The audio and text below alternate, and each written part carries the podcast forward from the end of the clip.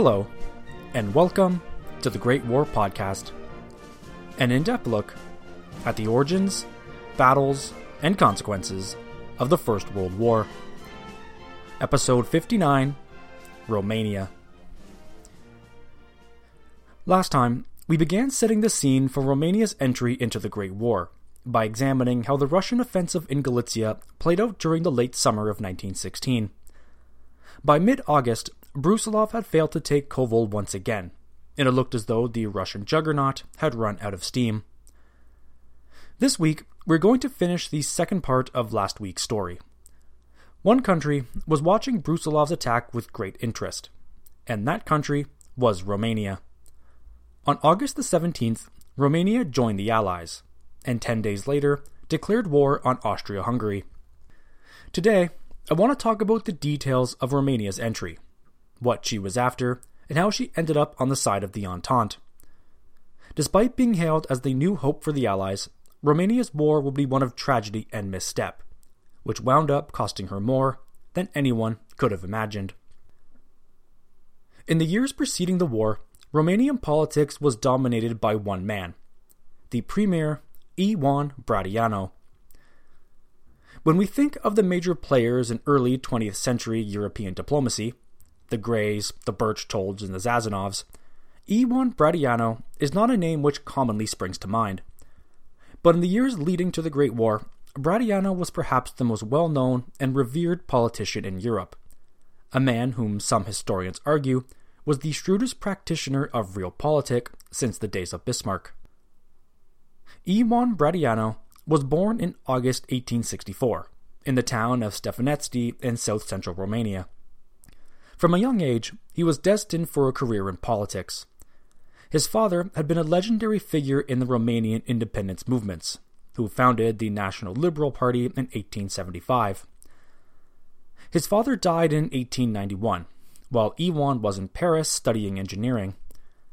It was during his time in the French capital when Ion developed a passion for history and politics, often skipping his own classes to attend lectures in the humanities. He was enthralled by the writings of the great political thinkers, and was particularly impressed by the works of Borgia and Machiavelli, the founders of realpolitik. As we discussed way back in our first episodes, realpolitik was a political idea based on circumstances and factors the best practitioners of realpolitik were not concerned with moral or ethical considerations. They were opportunists who sought to take advantage of the political and diplomatic climate to achieve their goals, often playing nations against one another. The supreme practitioner of realpolitik was, of course, Otto von Bismarck, who orchestrated wars against Denmark, Austria, and France for the betterment of Prussia. Put simply, realpolitik was the ruthless pursuit by means, including illegal and violent ones, to advance the interests of one's country. Ion Brătianu saw an opportunity to bring the ideas of realpolitik back to Romania. Balkan politics at the time were hypercharged by nationalism and independent determination. Serbia, Greece, Montenegro, Bulgaria, and Romania had all proclaimed independence at the same time, and were all looking to expand their borders at the expense of their neighbors including the great powers, and of course, each other. Brătianu thus returned to Romania when the Balkan states were still in their birth pangs, and began plotting a new course for his country.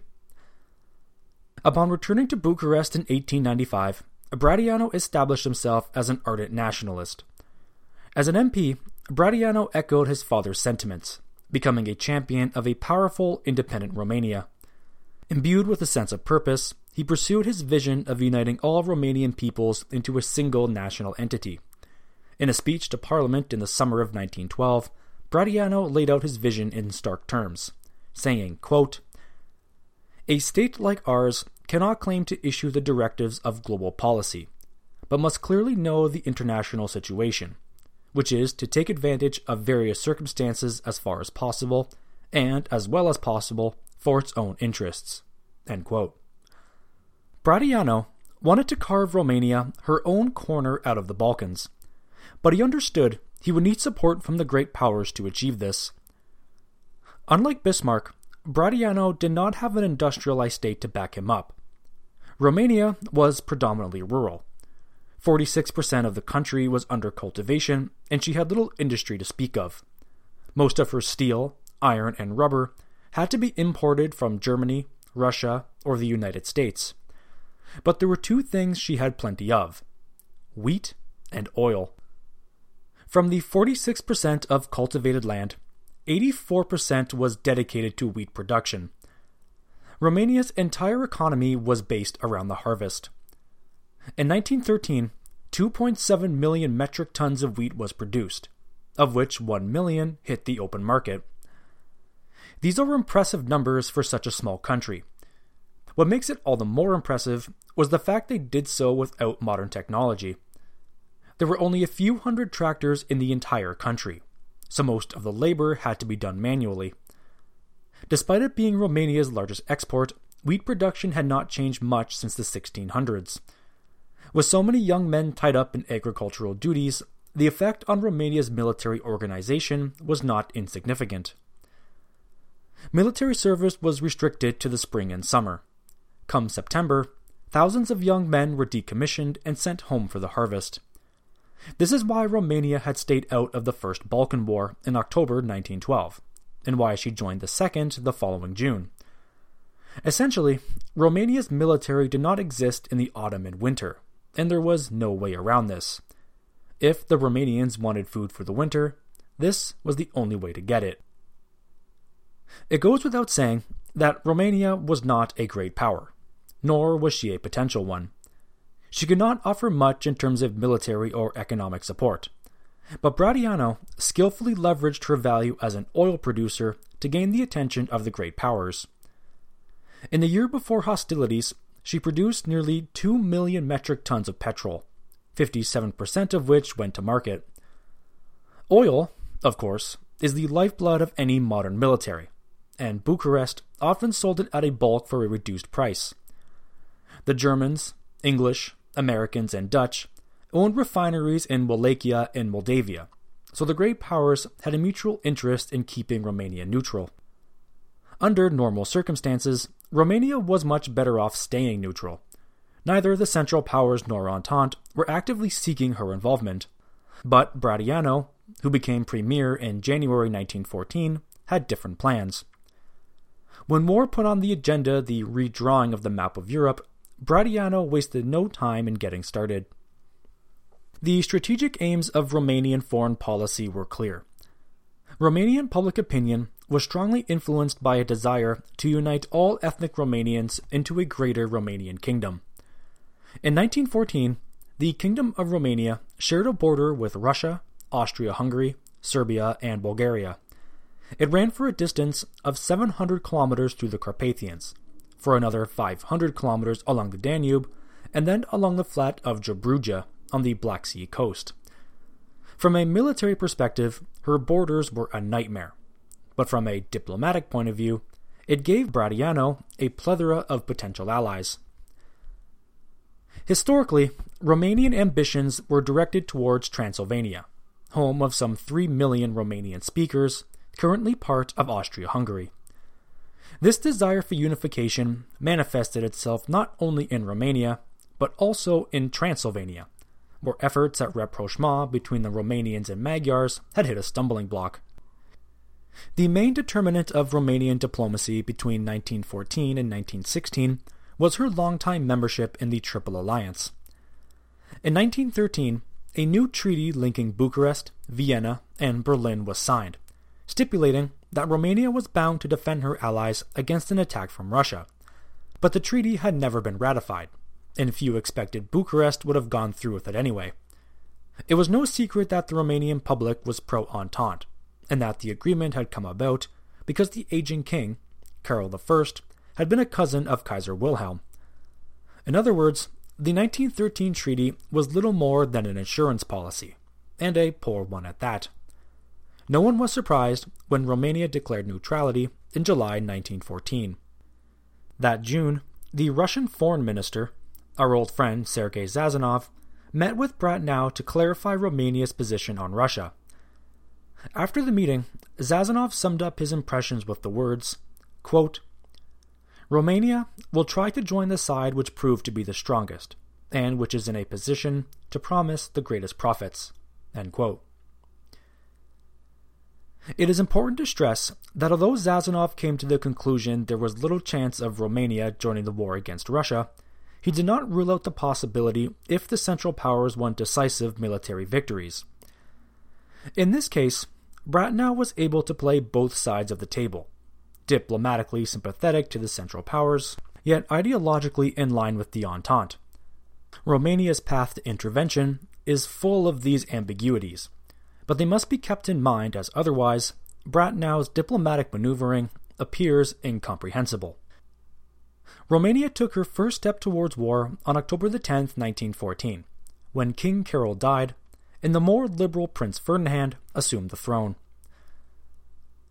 Prince Ferdinand occupies an interesting place in Romanian history. Known to be knowledgeable and articulate in private, he was reserved and quiet in public life.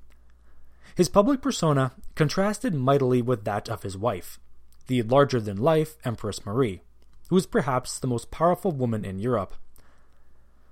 Marie was the brains behind Ferdinand's rule. The daughter of an English duke and Russian Grand Duchess meant Marie was decisively pro Entente, and it was her influence on Ferdinand which convinced her husband to abandon his father's Germanophile sympathies. With the support of the royal family now in the bag, Brătianu worked his craft. On October 1st, he met with the Russian ambassador in Bucharest and drew up terms which would guarantee neutrality between the two nations.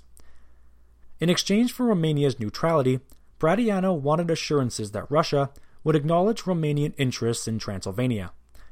The ambassador agreed, and in an exchange of notes between the two capitals, acknowledged Romania's right to, and I quote, annex the territories of the Austro Hungarian monarchy, which are populated by Romanians, by letting their forces occupy them at a moment it deems convenient. This agreement is significant for two reasons. First, it shows that Russia was the first Entente power to accept the inevitable collapse of the Habsburg monarchy. Second, it is significant for what the agreement did not say. I'll reread it. Russia acknowledged Romania's right to, quote, annex the territories of the Austro Hungarian monarchy, which are populated by Romanians, by letting their forces occupy them at a moment it deems convenient. At first glance, it appears that Russia was prepared to reward Romanian neutrality by handing over territory captured by the Russian army. And indeed, this was what Brătianu was secretly hoping for. However, if you look closely enough, there is no such guarantee.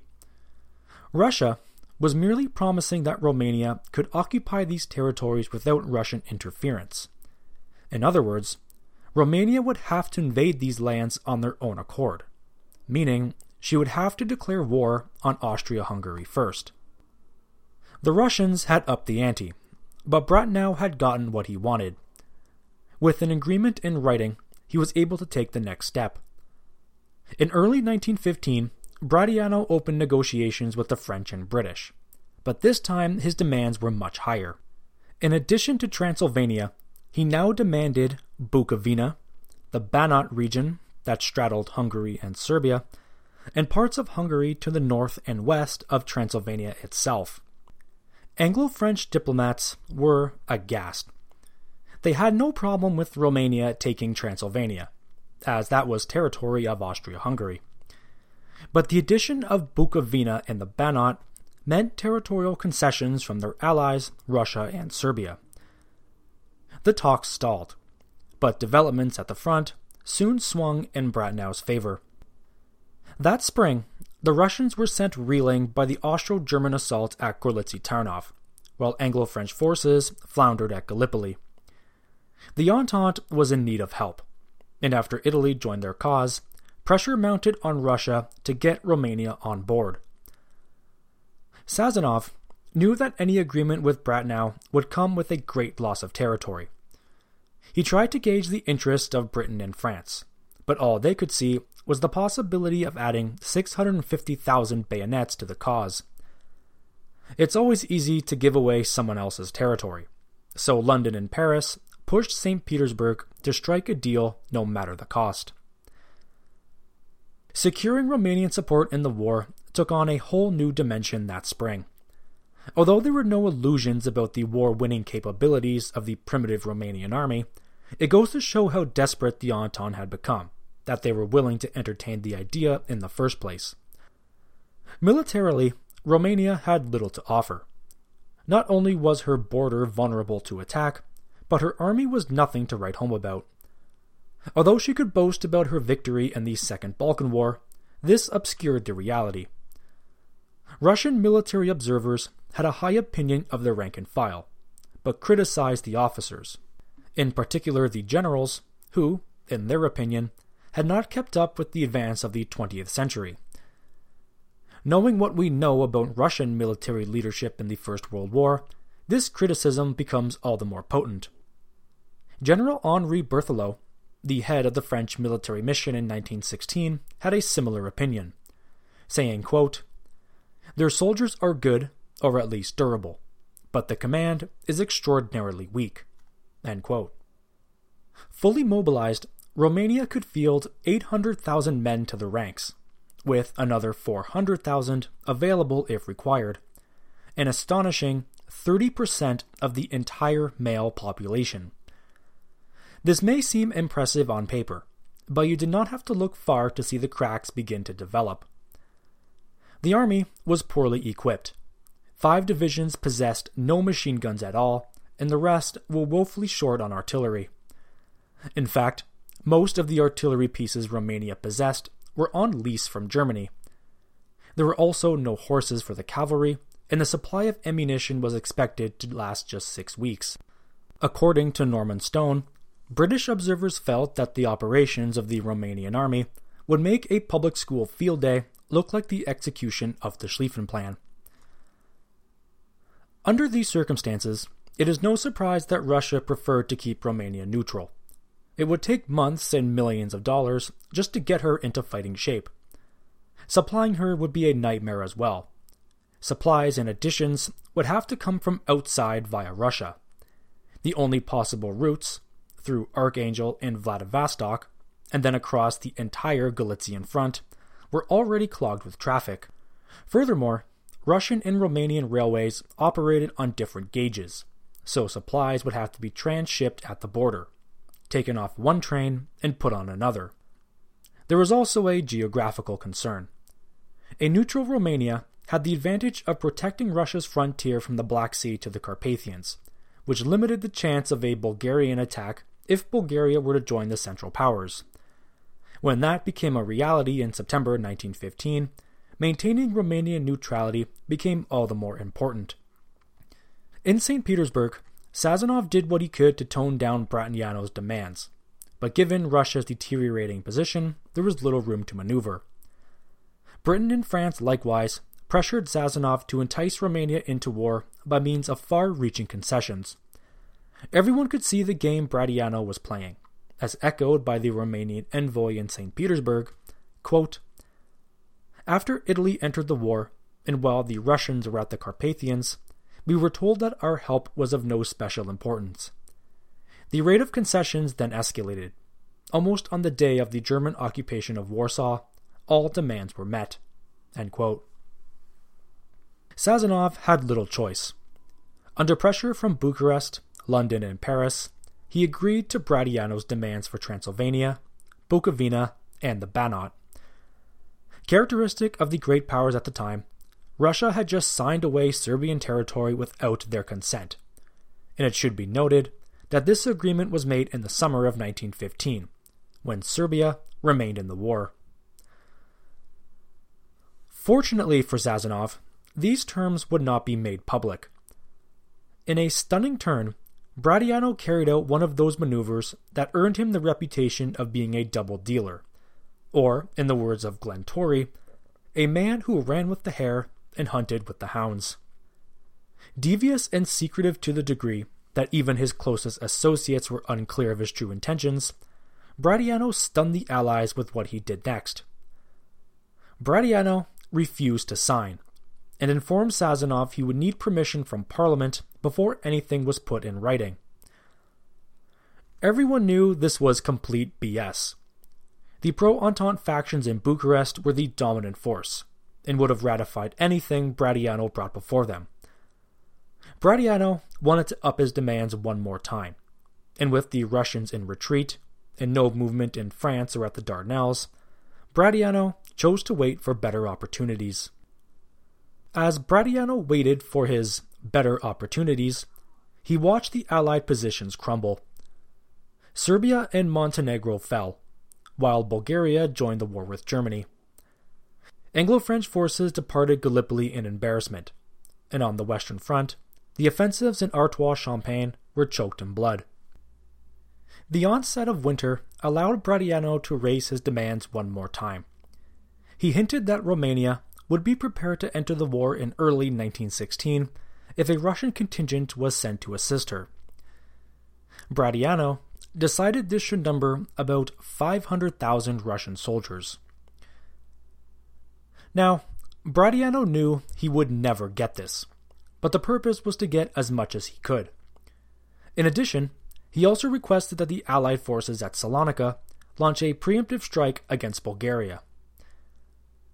These latest terms were beyond anything the Entente could reasonably accept. For one, the situation at Salonika was hopeless. What began as a Hail Mary attempt to save Serbia had turned into a dumping ground for unwanted officers and units. By the autumn of 1916, the Allied forces there had ballooned to 20 divisions, enough to make a possible offensive into Macedonia. In addition to the polyglot nature of the force there, including British, French, Italian, Serbian, and Russian divisions, it had also grown to include troops from French Indochina, Vietnam, Laos, and Cambodia. The Salonika front had become an open sore for the Allies, but what made the effort all the more embarrassing was the fact that Greece remained neutral. The Greek king, Constantine, was a brother in law of Kaiser Wilhelm, who refused to grant Allied forces inland access, so the army remained trapped along the Greek coast with nowhere to go. Brătianu understood the ramifications of the predicament, but it didn't matter. Any movement along the coast was bound to attract the attention of the Bulgarians, who watched the Macedonian frontier with great interest. If the Bulgarians were distracted, it would give Romania enough time to attack them from the east. The roadblock for Brătianu was, as always, the Russian Foreign Minister Sazonov, who wisely understood that a Romanian attack against Bulgaria would only transpire if Russia declared war first. In the winter of 1915, Sazonov was not interested in heightening hostilities with Bulgaria. The two nations were not at war, and Sazonov was determined to keep it that way. The Russian foreign minister enjoyed the support of the Western Allies, the French and British were left with a bitter taste by Brătianu's maneuvering. They knew the Romanian premier was leveraging their support to put pressure on Russia. It comes as no surprise that during the Chantilly meeting in December 1915, Romania had not come up once. For the Allies, Romania was a lost cause, and to Brătianu, it looked as though he had squandered his only opportunity. It was an anxious winter in Bucharest. The pro Entente public was in a state of desperation and resignation. The Russian ambassador commented, quote, The moment of Romania's active participation depended not on any consideration of a high moral and ideal kind, but was determined exclusively by the general situation at the main war theater. Brătianu spent his winter in the capital, working assiduously to keep a lid on the more hot headed elements who believed Romania should honor her commitment to the Central Powers. Despite his questionable antics, Brătianu remained loyal to the Entente orientation. His cool and somber mind warned him not to be stampeded into action by German victories.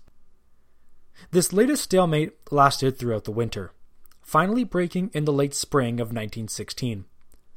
The opening of the Brusilov offensive on June the 4th shook Bucharest out of its winter slumber. The Russian attack smashed its way into Galicia, threatening the Austro German forces with catastrophe. Within weeks, 1.5 million Habsburg troops had been killed, wounded, or taken prisoner. The initial gains of the attack convinced Bucharest the Allies had gained the upper hand. Hardened by the news, Brătianu called up Sazonov. But now, the tables had turned yet again. Russia now felt Romania's intervention was unnecessary, and that any participation on her behalf outweighed the reward. In desperation, Brătianu lowered his expectations, dropping his request for 500,000 Russian troops to just 200,000. Sazonov could see what Brătianu was driving at. It appeared that Brătianu wanted to use Russian troops against Bulgaria, while preserving the Romanian army for an attack into Transylvania.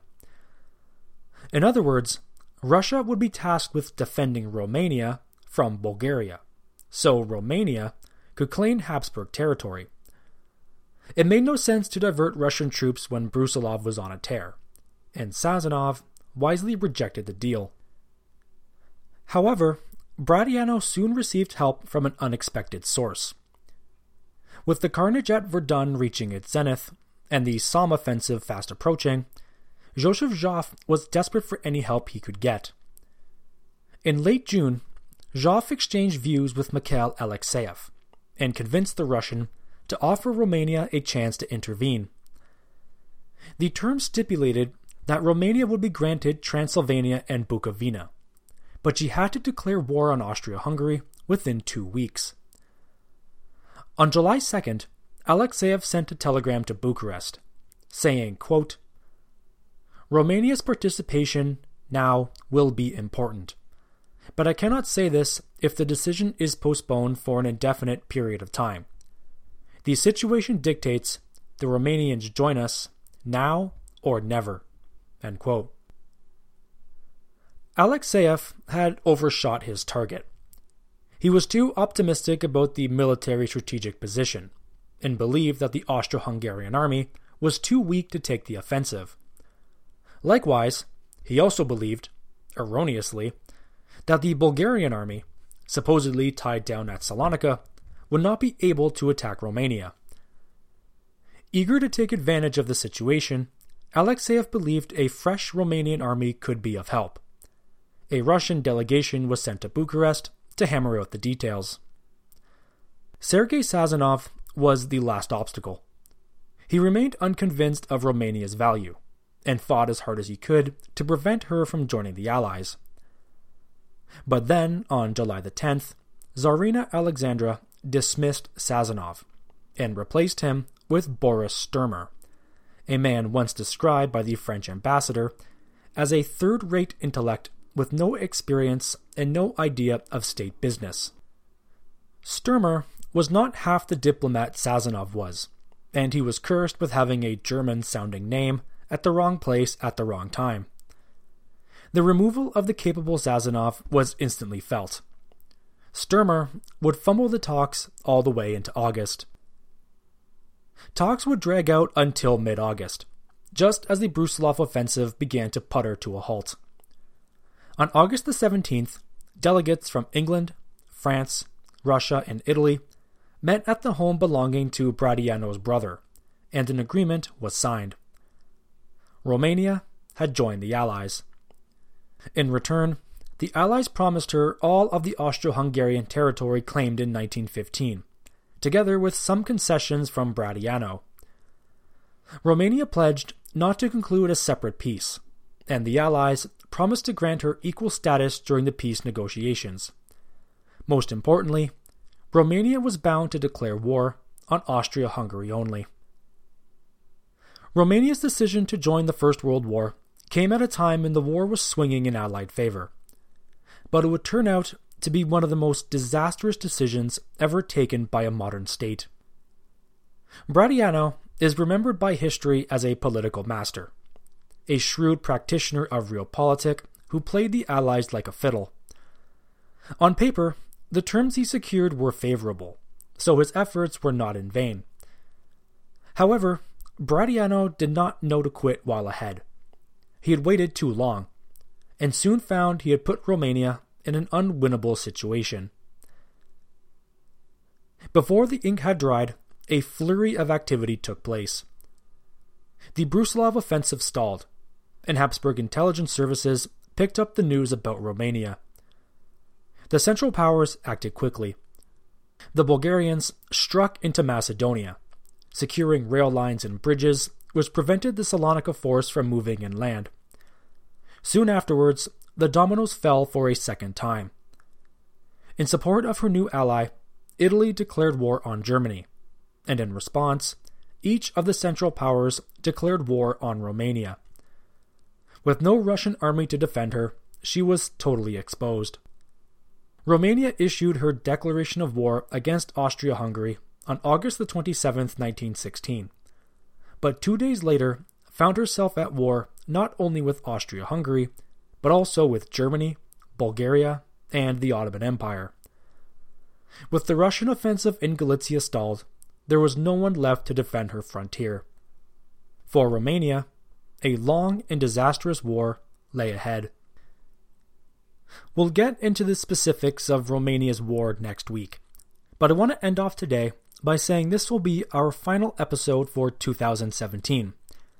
I want to thank everyone who has tuned in and stuck by during my unexpected absences. Have a safe and happy holiday, and I will see you all soon in the new year. That's it for this year. Be sure to check out our website at thegreatwarpodcast.podbean.com there you can find a list of sources and contact information if you wish to get in touch with me. Listener feedback is greatly appreciated, so if you have any questions or comments, you can follow us on Twitter at Great War Podcast or reach us through email, thegreatwarpodcast at outlook.com. If you are enjoying the show and want to help us out, you can make a one time donation through the homepage. All donations go to help cover the cost of hosting and of acquiring new sources. Another way to help the show is to rate us 5 stars on iTunes. iTunes charts their podcasts based on the number of user reviews, so the more feedback we have, the higher we'll place. This will ensure I stay tethered to my laptop and continue working on new episodes. This has been episode 59 of the Great War Podcast. Thank you so much for listening, and we'll see you again shortly.